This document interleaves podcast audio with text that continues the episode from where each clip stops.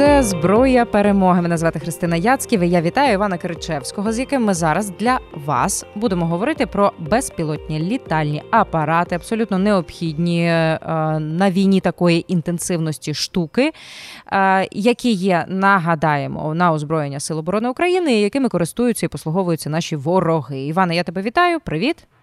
Привіт. Ох, і багато цих безпілотників, розвідувальні, ударні, дрони-камікадзе, саморобні ударні БПЛА, які зроблені фактично із цивільних, і там є вмонтовані механізми скидання цих боєприпасів. Словом, розібратися доволі таки складно. Розуміємо, що і на різних рівнях ці БПЛА можуть використовуватися. Тактичний рівень, оперативно-тактичний, оперативні, оперативно навіть стратегічні. Ми розуміємо, що тут йде мова про масштабні розробки на рівні, напевно, держави. До цього дійдемо. Давай поговоримо про, напевно, найбільш голосне, знову ж таки, байрактари. Багато шуму, і ми бачили роботу цих БПЛА. Нагадаємо, що це така от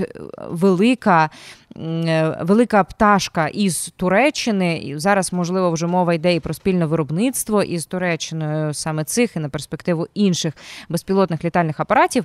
Надзвичайно дорого. І от у мене до тебе просте запитання. А чи варто було, так? Тобто, чи зіграли свою роль байрактари, чи були якісь альтернативи, чи було, можливо, щось на рівні ефективності або і більш ефективне, але за меншу ціну? Прошу. Ну, насправді альтернатив не було, і це варто було, і тут треба розібрати декілька рівнів. Називаємо так ідеологічний. Ідеологія полягає в тому, що безпілотники створені були саме для того, щоб виконувати ті самі задачі, як пілотована авіація, і при цьому берегти безцінне життя льотчиків. І в цьому плані ті самі байрактари, вони своє... ну, скажімо так, відіграли. Тим більше, що якщо брати деякі дані британських аналітиків, ну, які потім, ну, скажімо так, впливають на допомогу Україні, ну, от байрактари під час уже, скажімо так, уже після перших тижнів повномасштабного вторгнення, ну, вживали максимум там 6-12 вильотів. Далі все рівно діставало російське ППО. Якщо брати функціонал, то, можливо, ми найбільш ефективніше з усіх використовували ті самі байрактари.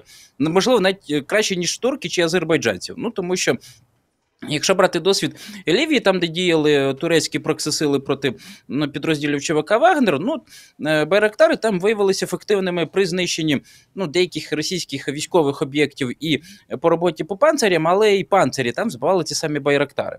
Коли була війна за Карабах в 2020 році, то байрактари діяли, по суті, в умовах знищеної протиповітряної оборони противника, ну і, по суті, байрактари там виконували функцію протитанкового озброєння. Бомбили зверху вірменські танки. І виходить, тільки от в наших руках байрактар розкрився по-справжньому, що це може бути не тільки ударний безпілотник, що це може бути частина такого розвідувально-ударного контуру, який, власне, забезпечив Чорнобаївку. Грубо кажучи, без байрактарів, бо серіала 30 епізодів Чорнобаївки не було би. Ну і не тільки тому, щоб, ну, буквально кажучи, зняти, але тому, щоб провести певну таку розвідку. Та й, власне, навіть виграти, мабуть, битву за острів Зміїний без байрактара не вдалося би. Ну, тому що саме цей безпілотник забезпечив наведення, ну, іншої нашої знакової там зброї САУ Богдана, про яку ми теж якось обов'язково поговоримо іншим разом. От саме тому байрактар, він відіграв свою роль на всі 100%, мабуть, на 101. Окей, більше давай ніде, про альтернативи. Більше чому ніде... не Grey Eagle, чому не Reaper? От питання. Ну, якщо ми говоримо, звісно, про дешевші альтернативи і доступніші, а в тому якраз і нюанс, що байрактар – це була єдина, як на наше, ну, положення, доступна альтернатива. Ну, тому що Grey Eagle і Reaper, ну, от тоді ще вони могли коштувати по $150 мільйонів, а зараз цінник на ці безпілотники коливається орієнтовно, ну, на рівні пару сотень мільйонів. Звісно, це ж не просто там сам літальний апарат, до нього йде купа керованого озброєння, апаратура складна, навчання льотчиків, сервіс, ну тому що це, по суті, класичний безпілотний літак. Тим не менш, тоді для нас ці всі технології не було, і, відповідно, добре, що все-таки на початок повномасштабного вторгнення в нас був байрактар, і ще, зокрема, це добре навіть в пропагандистському плані, тому що інакше ми занадто багато чули би про російські аналоги Орион, він же іноходець, ну, який за великим рахунком, ну... на щастя, не виправдав заявлених характеристик, але про це ми з тобою поговоримо трошечки в іншому блоці. Саме так. Мене цікавить питання свічблейдів 300 і 600, теж доволі така яскрава історія, медійно вони підсвічувалися. Тактичний ударний безпілотний авіаційний комплекс американський, ураження противника методом самознищення. Чому свічблейд, по-перше, скільки у нас їх є з офіційних джерел, може маєш якісь цифри, і чому свічблейд не став геймченджером, бо дехто на це, направду, сподівався? Ну, так, виробник цих безпілотників, журналістам Радіо Свобода говорив про те, що вони для України зробили 1000 таких безпілотників, ну це єдине джерело, на яке ми можемо посилатись. А по-друге, за великим рахунком, Switchblade відіграв більше, ніж роль геймченджера. Це, по суті, ну можна сказати, вогонь Прометея, який в буквальному сенсі запалив наших розробників дронів камікадзе. Ну, тому що, з однієї сторони, у цих от дронів є такий суттєвий недолік. Там занадто багато електроніки і занадто мало бойових частини. Це, за великим рахунком, був створений дрон камікадзе, ну, лякати талібів десь в Афганістані, а не працювати по настільки потужному ворогу, як росіяни. З іншої сторони, а в нас же ж на той момент дронів камікадзе як таких не було. От Switchblade це був перший зразок подібного озброєння в нашому розпорядженні, і навіть якщо ми зараз ці от штуки лаємо, з іншої сторони, вони підштовхнули наші аналогічні розробки, якими ми тепер будемо пишатись і обговорювати на наступному блоці. Наразі є така обережна заявочка від речниці Укроборонпрому Наталії Сад про те, що пройшло успішне випробування українського безпілотника з дальністю польоту в 1000 кілометрів. Саме так. І ілюструється все це фотографією із Валерієм Залужним і Миколою Олещуком, командувачем повітряних сил. Іван Киричевський зараз нам скаже, на що це найбільше схоже тобі, Іване. Я от намагалася тут перебирати варіанти з того, що ми знаємо, є в публічному просторі. Може, якась модифікація Стрижика, та добре відомого радянського. Можливо, це UJ-22 Airborne. Може бути така історія? Може, якась ще розробка цікава від Укроборонпрому? Я думаю, що це, скоріш за все, був взагалі безпілотник під умовною назвою «Бобер», який на початку травня успішно долетів до Москви і наробив там шуму. Ну, бавовни, на жаль, наробити там не вдалося, зате наробили шуму. Так, справді, наші офіційні структури заявляють, що це все не ми, але ж подібні психологічні акції якраз мають виконуватися за такою технологією, що ні звідкись береться якийсь неочікуваний літальний апарат, долітає до столиці країни-агресора, ну і робить там шуму. Тим більше, що заряд, щоб не робити шуму, на борту цього бобра був декілька інженерних зарядів КЗ-6 радянського виробництва. Ну, зазвичай такі КЗ-6 використовуються на ланцетах ворожих, по одному на штуку. А тут ми, виходить, їх прямо пачками назад повернули росіянам. Виходить, от у них є КЗ-6, у нас був КЗ-6 на безпілотниках, але тепер є нюанс. І тепер вони досі якби не можуть від того всього оговтатись. Ну от ЗМІ просто ще заявляють про те, що можливо цей безпілотник Укроборонпрому оригінальної розробки дуже вдало відпрацював по деяким нафтобазам в Краснодарському краю РФ, і це дуже якраз схоже на те, тому що, щоб підірвати нафтобазу, там має бути кумулятивний заряд. Ну, тепер хай росіяни насправді розбираються, що по ним прилетіло і упало. Ну, тим більше, чому не UJ-22 Airborne? Я думаю, такі безпілотники по території РФ могли відпрацювати по чомусь іншому. Там ж тротил, ну, от, можливо, щось там впало і так, зробило вигляд, наче це брянські партизани самостійно пустили якийсь ешелон під укіс. А от якщо говорити про Стриж, ну, про всяк випадок ми пояснимо нашим слухачам, що ми маємо на увазі безпілотник Ту-141 Стриж. Про нього можна сказати, що це безпілотник радянський розробки, але він виготовлявся на Харківському авіаційному заводі. Тобто Стрижі є і в росіян так само в опціоналі? Залишилися з радянських часів?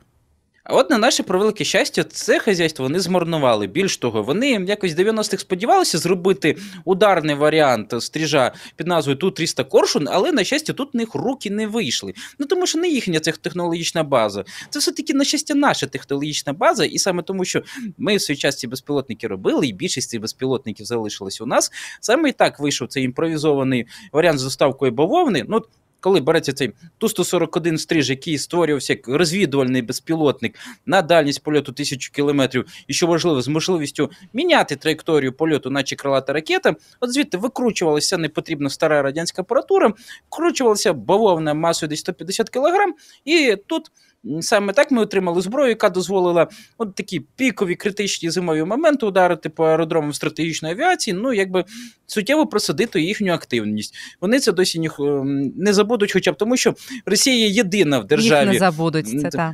Єдина в світі держава, яка втрачала стратегічні бомбардувальники від наземних ударів.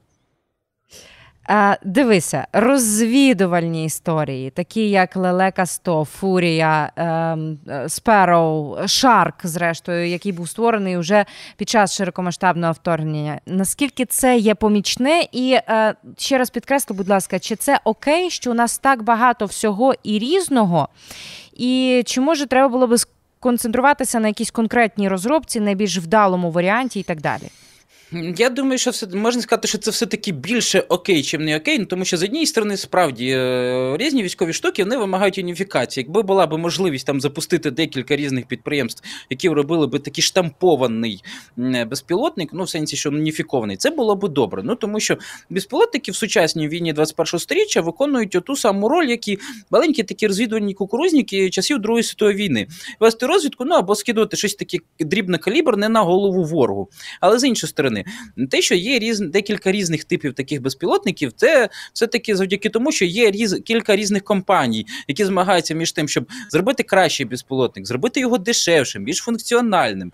А головне, що ж вони змагаються в правильному руслі. Нам же ж треба якомога більше безпілотників, в першу чергу, щоб економити снаряди для артилерії. Ну, в сенсі, щоб більш влучніше діставати і, можливо, ну, більш або навіть глибше розвідувати територію ворога і там діставати снарядами.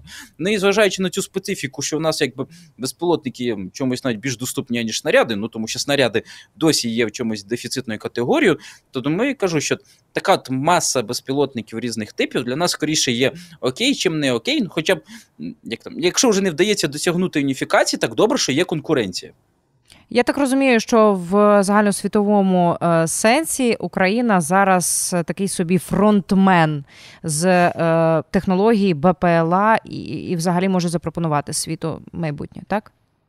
Ну, от світ якраз дивиться на нас і вивчає, яким буде майбутнє цих самих безпілотних технологій. Ну, хоча б тому, що цифра в 10 тисяч безпілотників різних типів, які в нас витрачаються за місяць, ну, вона шокує навіть армію США, навіть Китай, який там думав, що ось він провайдер безпілотних технологій для країн третього світу, ну, такі глибокі задумці, ну, тому що, як виявилося, всі якісь там провідні країни світу до повномасштабного вторгнення намагалися робити дорогі, багатофункціональні розвідувальні безпілотні літаки, саме такі от. А виявилось, треба робити масові, прості, дешеві безпілотники, ну як оце виходить у нас. Грубо кажучи, от весільний Mavic – це стандарт виявилось.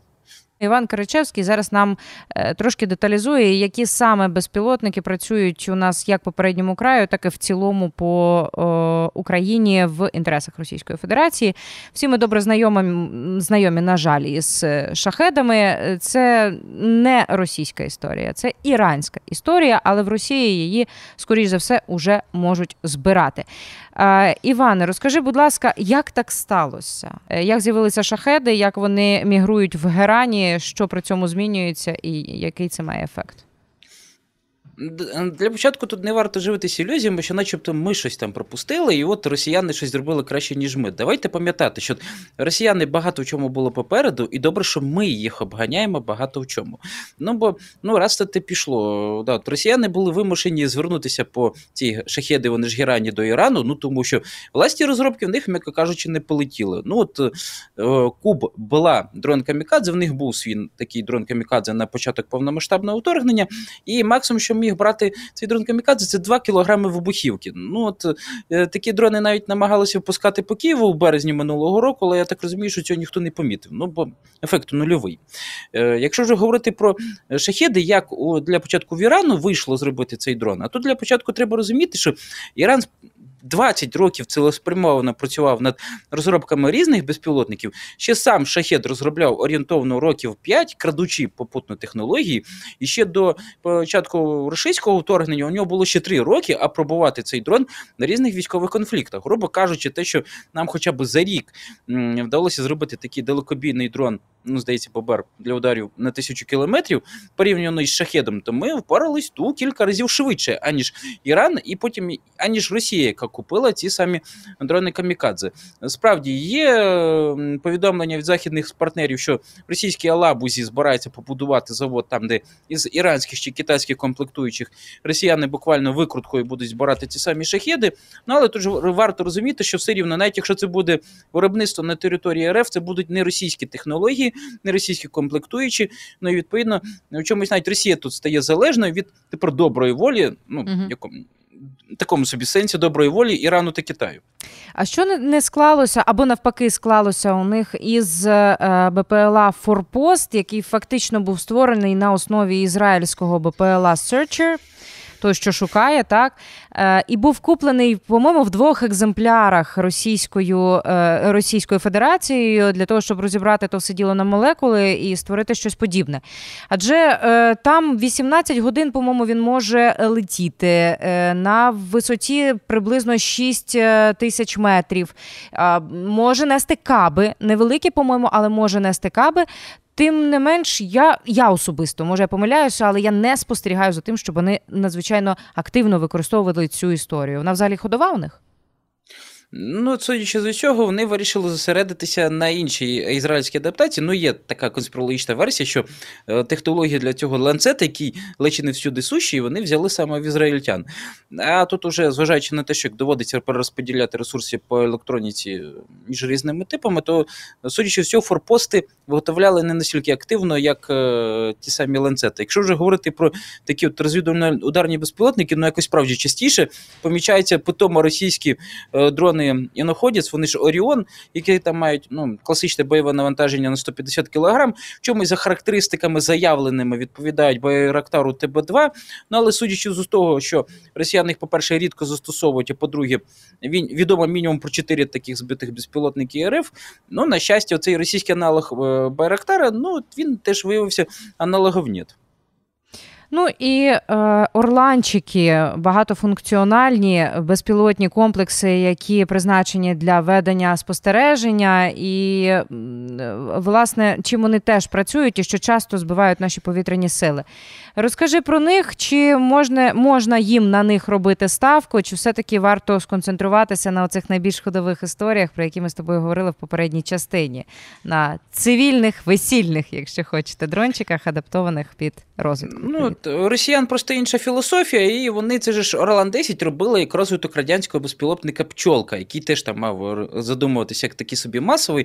Ну, от росіян, на жаль, ця історія стала масовою, вони саме в цьому ракурсі і намагаються рухатися. Десь орієнтовно зробили за час війни мінімум 1000 одиниць, ну, тому що і статистика в нас збиття їх відповідна.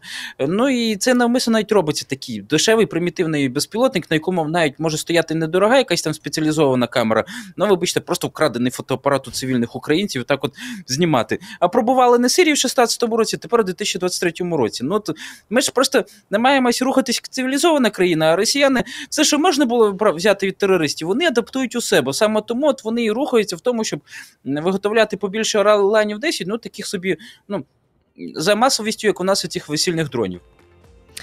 Дякую. Ми обов'язково зробимо ще одну програму на тему БПЛА. Це була «Зброя перемоги». Іван Киричевський і Христина Яцьків.